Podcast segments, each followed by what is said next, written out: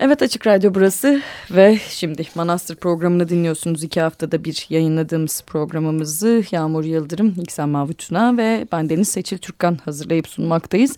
Bu hafta Manastır bağlamında nükleer karşıtı hareketi konuşacağız. Türkiye'de İstanbul Sanat Merkezi'ne karşıdan ve bu yıllardan baktığımız programımıza. Hoş geldiniz. Stüdyomuzda bir konuğumuz var. Tabii ki hep olduğu gibi Ender Eren'le birlikteyiz. Hoş geldiniz siz de. Hoş bulduk, merhabalar. Kolay gelsin diyelim size de. Çok teşekkür ederiz. Ee, aslında dışarıda konuştuk çok da e, güzel e, anılarınız da var bir yandan Manastır'da. E, nükleer karşıtı e, hareketin yanı sıra aslında genel olarak sizi Türkiye'de insanlar Yeşil Hareket'in kurucuları arasında anlatıyorlar. Bir e, şimdiden baktığımızda isim taraması diyelim kabaca. Doğrudur, doğru. E, öyle birini ağırlıyoruz. Doğru. Evet. Stüdyoda dolayısıyla nükleer karşıtı hareketi konuşmak için de en doğru isimlerden biri. Üstelik Manastır'la yolu kesişmiş birini bulmak e, bizim için çok daha keyifli oldu. E, tesadüfen aslında Sinop'ta nükleer karşıtı platform üyeleri e, 6 Şubat'ta gözaltına alındılar. Zira e, yapılması planlanan nükleer santralin e, çevresel etki değerlendirme toplantısı vardı. E, halkın katılımı engellendi o toplantıya aslında alışık olduğumuz bir hadise olarak. E, toplantı yapılmadı, gözaltına alınanlar vardı. E, toplantıya alınmayan Sinoplular valiliğe yürüyüşe geçtiler. Şimdi e, platform sözcüsü Murat Şahin orada bir açıklama yaptı. Sözüm ona halkın katılımı toplantısı ama Sinop halkı alınmadı. Sinopluların katılmadığı bu toplantı yapılmamıştır diyor. Tomalarla karşılaştı insanlar ciddi bir e, OHAL etkisi gözlendi şehirde. Enteresan istihdam e, etkisi istihdam deniyor aslında nükleer santralin orada yapılma gerekçesine Sinop'un ince burununa Hamsilos e, Tabiat Parkı'nın dibine şahane bir yere yapılması planlanan bu nükleer santrale. E, böyle de bir bağlantısı var aslında nükleer karşıtı platformun o yüzden de konuşmak mühim ve nükleer karşıtı platformunda yolu geçti Manastır'dan. Belki size e, ilk bu soruyla başlayabiliriz. Nükleer karşıtı platform nasıl kuruldu ve kabaca Manastır'la yolunun kesiştiği e, zamanı bize anlatabilir misiniz? Esasında şöyle 93 senesi 92 senesinde Türkiye'de bir nükleer santral yapılması dile getirildi. O zamanki hükümetler tarafından ve e, bu şeye karşı yapmak isteğine karşı bir e, o sırada bir Birinci Yeşiller Partisi vardı. Birinci Yeşiller Partisi'nde de bu konu konuşuluyordu ve İzmir Yeşillerinden arkadaşlar daha sonra onlar partiden ayrıldılar ama yani onların öncülüğünde bir e, antinükleer e, söylemler başladı. Dolayı, ve bu 93 senesinde iş ortaya o İDANE'ye çıktı ve 94 senesinde Anayasa Mahkemesi'nin birinci Yeşiller Partisi kapatmasından sonra İzmirli arkadaşlar bunu yavaş yavaş bir nükleer karşıtı harekete doğru e, evirmeye başladılar ve böylelikle de hatta ilk Ankara'da 93 Ekim'inde nükleer karşıtı kongre yapıldı. O 93 senesindeki nükleer karşıtı kongreye bütün Türkiye'den muhalifler yani her türlü ekolojist, doğacı, e, hayvansever, işte e, cinsiyet ayrımcıları, bisikletliler e, Türkiye'nin her bir yanından bu kongreye katıldı 93 e, Ekim'inde. Dolayısıyla oradan bir nükleer hareket daha da yayılmaya başladı bütün Türkiye'ye. Ve e, her sene e, yazın bu şimdiki nükleer santral yapılmak istenen Akkuyu'da hı hı. E, sözleşildi. Her e, yaz oraya gidip bir kamp yapılması üzerine ve 2000 tarihine kadar orada her sene bir kamp yapıldı. Antinükleer e, hafta yapıldı Akkuyu'da ve söyleşiler işte bisikletliler, ekolojistler, doğacılar, elleriyle deriden bazı eşyalar yapıp satan insanlar, çeşitli gruplar, anarşistler, herkes bu şeyde katıldı yani bu yaklaşık 7 yıl boyunca oradaki kampa. Ve bu kamp her yerden da bir şey çekti yani bir çekim noktası oldu. Şimdi tabii 95 senesinde Türkiye'de habitat olması e, buradaki sivil toplum örgütlerinin 95 senesinde esasında STK'ların ilk e, şöyle diyelim belki tabiri caizse yeryüzüne çıkışı Hmm. e, diyebiliriz. O orada çıkışı yani orada sivil toplumcuların çıkmaya başlaması yeryüzüne ama Türkiye'de mevcut bir yeşil e, hareket, bir ekoloji hareketi, bir çevre hareketi, bir şey vardı zaten bu tip hareketler. Hı hı. Yolları kısmen kesişti ve kısmen de e, işte e, tabii ki bu alanların e, daha net anlaşılması için bazı tartışmalar da yapıldı. Bu sırada yani Habitat'tan sonra nükleer karşı İstanbul'da bir nükleer karşıtları vardı tabii bu arada 94'te onlar da bir kongre yaptılar. Yani yaptık daha doğrusu. İstanbul'da yapıldı bu kongre. İkinci kongre, ikinci nükleer karşıtı kongre. Ve hep böyle tabii insanlar orada burada toplanıyorlar. İşte çeşitli Toplumsal Araçlar Vakfı'nda toplanılıyor. Kafelerde toplanılıyor Hmm. nükleer karşıtları. Sonunda 96-97 senelerinde Timur Danış, gazeteci Timur Danış e, bir gün bana geldi. E, dedi ki Ender ya dedi biz ben bir yer buldum sen de gel gidelim bakalım dedi. Siz Ve bir yer arayışındaydınız Yer arayışındaydık nükleer karşıtları olarak. Nükleer karşıtı platform İstanbul dolayısıyla. Gel gidelim bakalım den- dendi ve gittiğimiz yer işte bu o zamanki manastırdı. Hmm. Ve ikinci katına çıktık. Bize odayı gösterdi. Orada Adnan abiyle tanıştık. Ben Adnan abi çok e, anarım da çok da e, hoş bir insandı bana göre. Be Beyoğlu insanıydı. Beyoğlu'nun güzel abilerinden biriydi. Benim için öyle. Halen de öyledir. Adnan Vurdemir. Adnan Vurdemir. Ondan sonra gösterdi ve biz orayı beğenerek ondan tuttuk.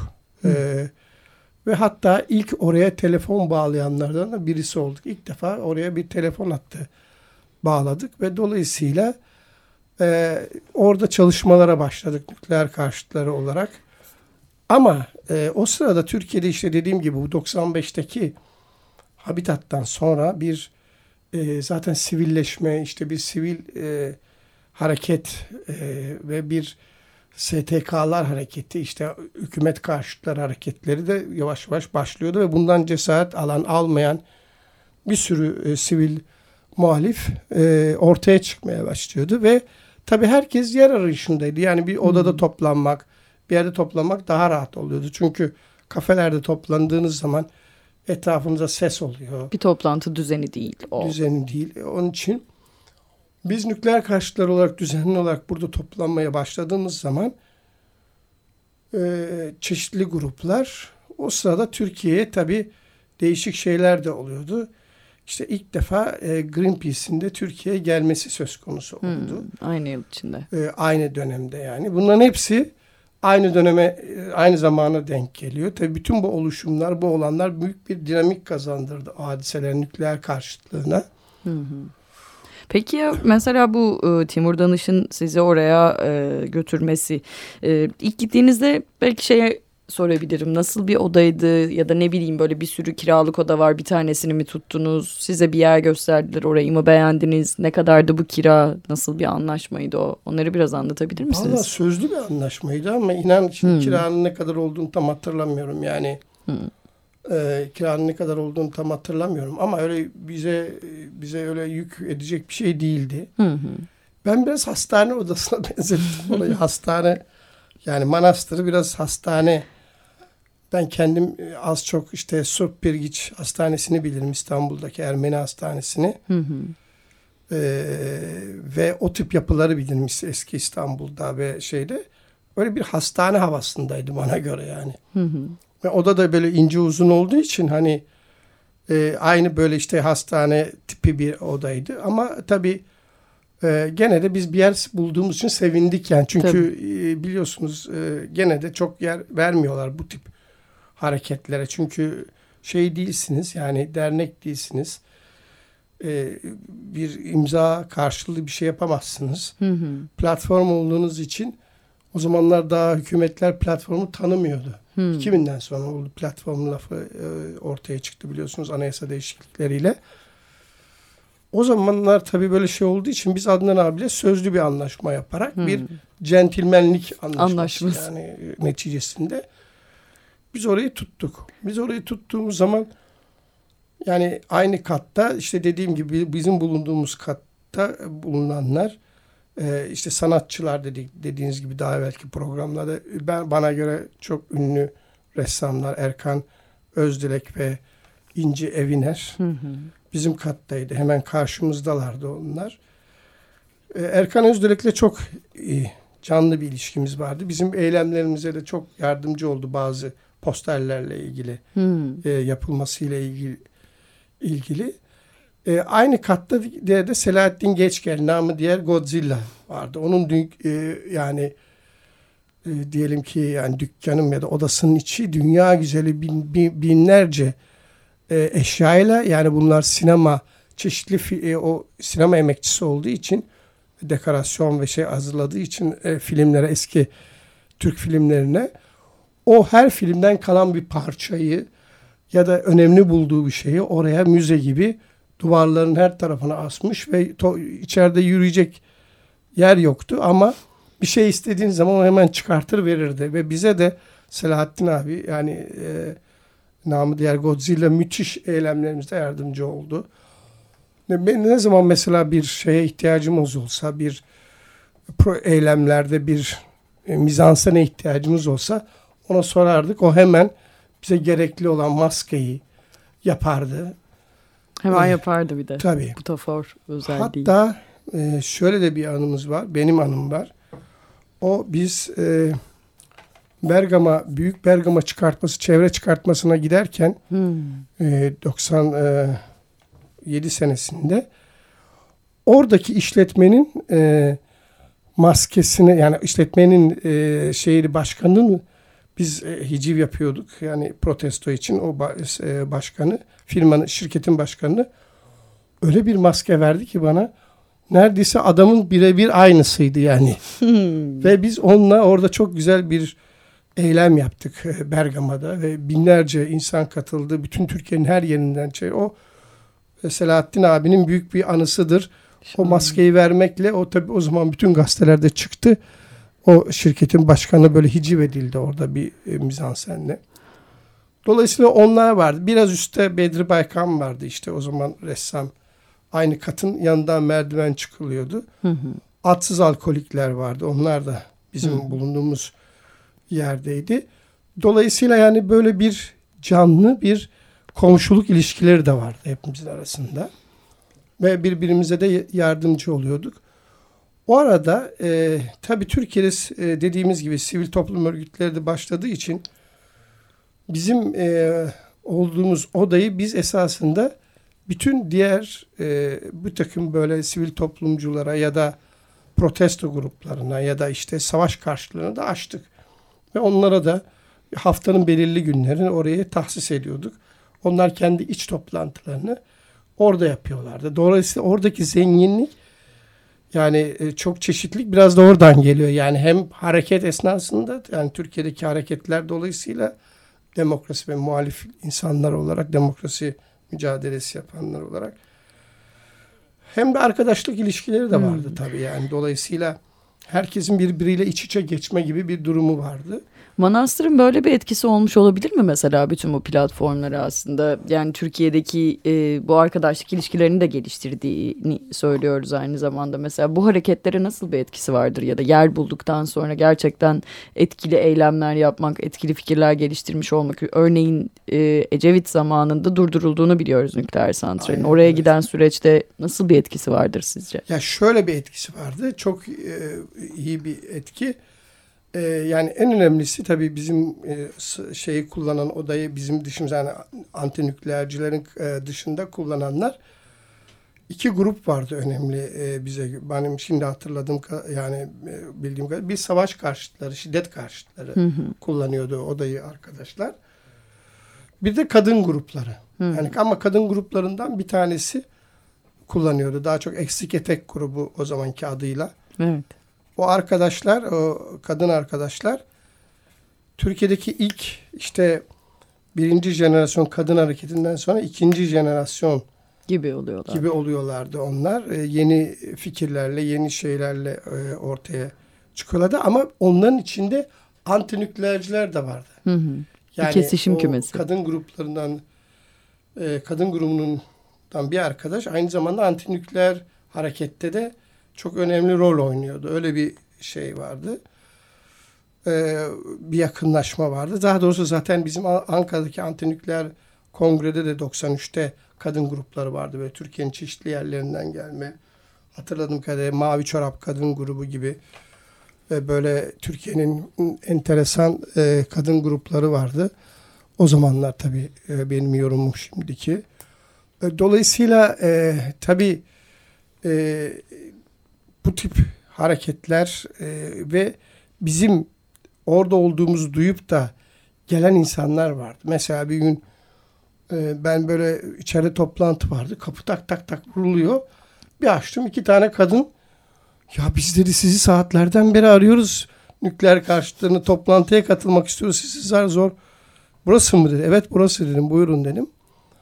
Onlardan içinden bir tanesi zamanla yani bugünlere baktığımız zaman çok enteresan.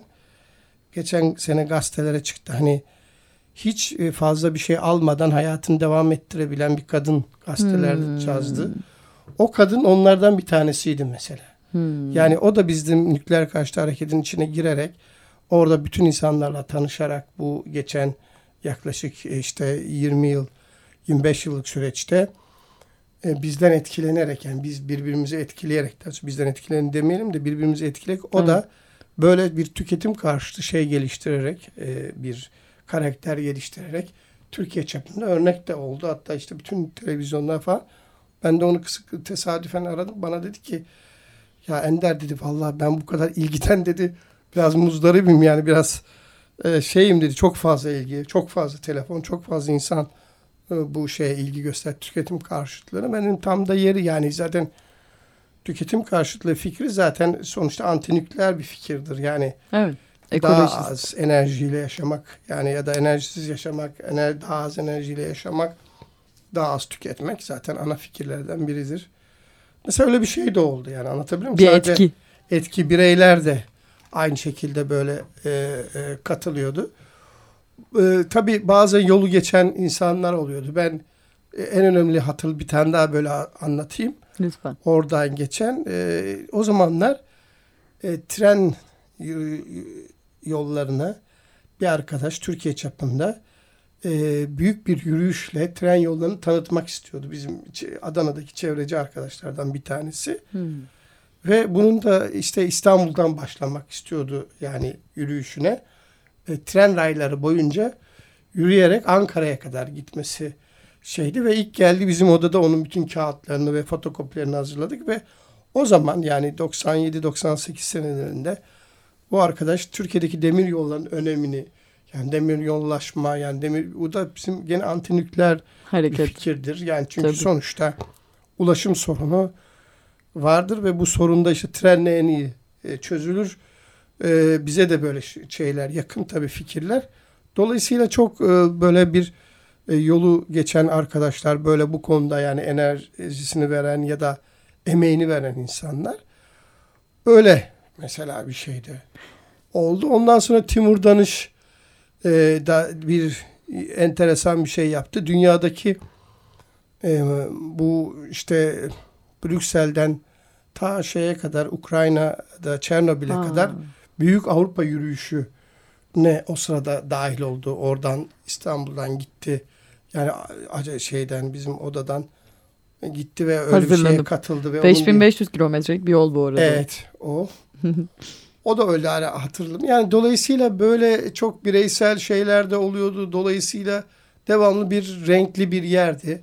E, manastır olması insanları çekiyordu. Yani şeklen dışarıdan Dikkat gelen. çekici bir bina. Dikkat çekici bir e, binaydı. Dolayısıyla tabii ki böyle bir e, şeye de hareketlenmeye de neden oldu.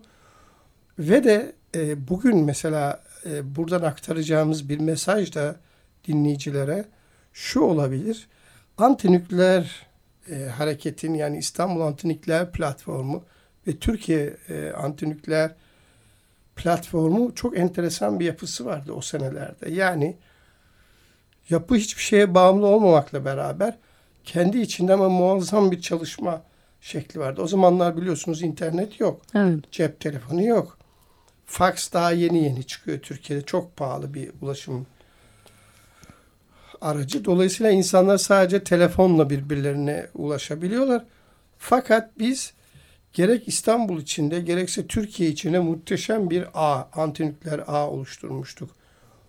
Yani Türkiye'deki bu çok sözü edilen merkezsiz A tipi örgütlenmenin hı hı. bana göre en iyi örneğini orada verdik. E, sonlara doğru geliyoruz. Sizin için nasıl bitti o manastır macerası? E, manastır da bir platform bahsettiğimiz işte sosyal e, örgütlenmelerin bir araya geldiği, toplumsal meselelerin konuşulduğu, sanatçıların da olduğu bir kültür yuvası da aynı zamanda.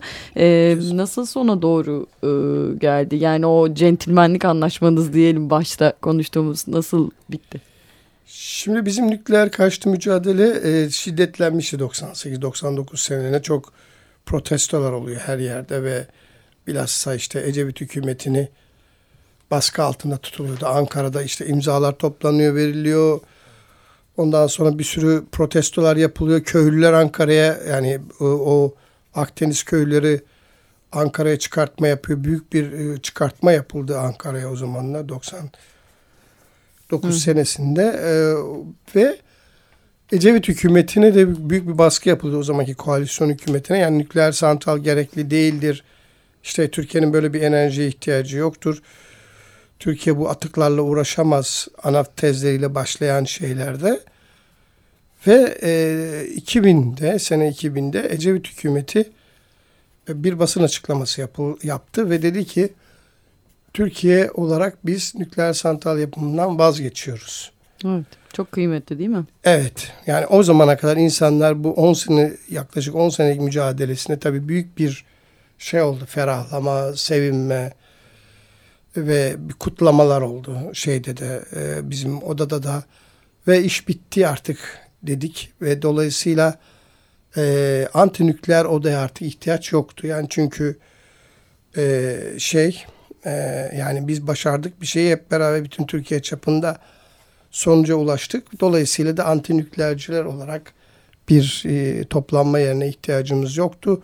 Bu arada diğer gruplarda zaten serpildiler, büyüdüler her taraftan Türkiye'nin muhalefi. Ve yer bulabilir hale geldiler. Onlar belki. kendilerine yer buldular. Birçoğu yerler buldular ve bir sürü kendi herkes e, o Beyoğlu'nun o sırada işte kalkındığı süreçti. O gelişip ve tabii ki yani e, antinükleerciler de yorulmuşlardı. Yani çok insan çok emek verdi. Biz o arada Akkuyu bölge Akkuyu'nundaki Büyükeceli köyünde iki tane ev tuttuk. Bu evin bütün masrafları bir Türkiye çapındaki antinükleer bahsettiğim merkezsiz A tipi örgütlenme tarafından toplanıyor ve bütün ortak toplanıyor bütün bölgeler ve oraya bir nakten yardım ediyor. Oraya gidip gönüllü olarak çalışan köyde kalan köylülerle ilişki kuran insanlar orada e, çok enteresan yani yaşananları oldu. Hepsinin oraya gidip de gönüllü olarak e, çalışan arkadaşlarımız onların bütün ihtiyaçlarını ortak karşıladık. Köydeki o evlerin kiraları bir tane bizim ortak tuttuğumuz evin kiralarını tabii ki biz hep beraber. Türkiye hep beraber. Manastırın da öyleydi aynı zamanda evet, değil mi? o da İstanbul içindeydi o. İstanbul Öbürü Türkiye çapındaydı. Evet. Yani Akkuyu'daki evin tutulması tabii bütün bunlar insanları bu 3-4 senede e, mücadelede 10 yıla yakın gidiyor ve tabii yoğurdu da başarı da ulaşıldı. Yani bir şeyde önemli olan başarıya ulaşmak. Yani siz eğer bir başarıya bir yerde ulaşabiliyorsanız sonuçta sonuç hoş oluyor yani. Adnan abi de bize şöyle bir şey söyledi. Burası birisine de e, verilecek. Yani manastır birisine verilecek. Dolayısıyla zaten çıkma durumu söz konusu oldu. Ben bunu arkadaşlara da bahsettim. O zaman dedik biz hani bize artık bu oda gerekmiyor. Bu ada görevini yaptı. İstanbul Sanat Merkezi görevini yaptı. Bize kollarını açmıştı. Hı. İstanbul Sanat Merkezi dolayısıyla Adnan Uğur Demir. İşimizi bitirdiğimiz için odayı da bırakma ve aynı zamanda e, yani oradan ayrılma o insanlardan ayrılma durumuna da tabii e, e, şey yaptık yani. Bu haliyle o centilmenlik anlaşması da sona ermiş oldu. Tatlı evet, bir aynen öyle. şey. E, örneğin atsız alkolikler diyor ki kendi aramızda konuşurken biz bu binaya han diyorduk. İşte hana gidiyorum, handayım, toplantı handa bu akşam filan. Siz nasıl bahsediyordunuz oradan? Antinükleer odayı yakaladım az önce. O güzel Antinükleer bir... oda diyorduk. Biz İstanbul Sanat Merkezi diyorduk bazen de. Ama Ha. genelde Kendi Ant- içinizde. evet antinükleer oda diyorduk. Dolayısıyla yani böyle bir devamlılık arz etti her şey. Esasında böyle hiçbir şey e, aniden olmuyor. E, bir devamlılık arz eden işte antinükleer harekette olduğu gibi sabrın belki bazen sonu selamet gibi yani antinükleer harekette uzun dönem sonra tekrardan başladı tabii antinükleer hareket. Şu anda da devam ediyor. Yani e, biraz evvel sen açılış şeyinde söylediğin gibi Evet Sinop'ta. e, bu Sinop'ta işte Akkuyu'da ve çevresinde bütün Türkiye'de. Evet. Dolayısıyla yani bu şey, e, şey değil, değil mi? eski, eski kalan bu şey e, tortuları ta Gezi'ye kadar taşındı. Gezi'de de devam etti. Başka şekilde bu form dönerekten. Yani sonuçta e, sanat merkezinin çok büyük e, Türkiye'ye bence bizim antinükleer harekete, muhalif harekete katkısı oldu e, diye e, bitirebiliriz yani. Evet çok teşekkür ederiz katıldığınız için. Ee, ekleyelim belki bir not olarak da Akkuyu'da da bir başka mücadele devam ediyor. 13 tane ayrı iptal davası var şu anda örneğin Danıştay'da doğru. devam eden. Ee, Sinop mücadelesi de öyle. Ee, en azından halk nükleer e, santral nükleer santral sürecindeki çevresel etki değerlendirme toplantısına alınmasa da itirazlarını dile getirmeye devam ediyor. Bu bir Mücadele devam eder yani her zaman için o, o bir gerçektir. Efendim Manastır'ı dinlediniz. Burada bugünkü konuğumuz Ender Erendi. Manastır bağlamında Türkiye'de nükleer karşıtı hareketin kısa bir özetini geçtik. Atladığımız pek çok yer ve isim vardır muhakkak. Ama bu da bir düşünme fırsatı olsun hepimiz için diyelim. Haftaya değil sonraki hafta tekrar burada olacağız. Eğer Manastır'la ilgili bize göndermek, ulaştırmak istediğiniz bir bilgi varsa lütfen mail atın. manastır.ism.saltonline.org org adresine bekliyoruz. Ee, Teknik Masa'da Ömer Şahin'le beraberdik bugünkü yayınımızda. Ben Seçil Türkkan. İki hafta sonra Manastır tekrar burada.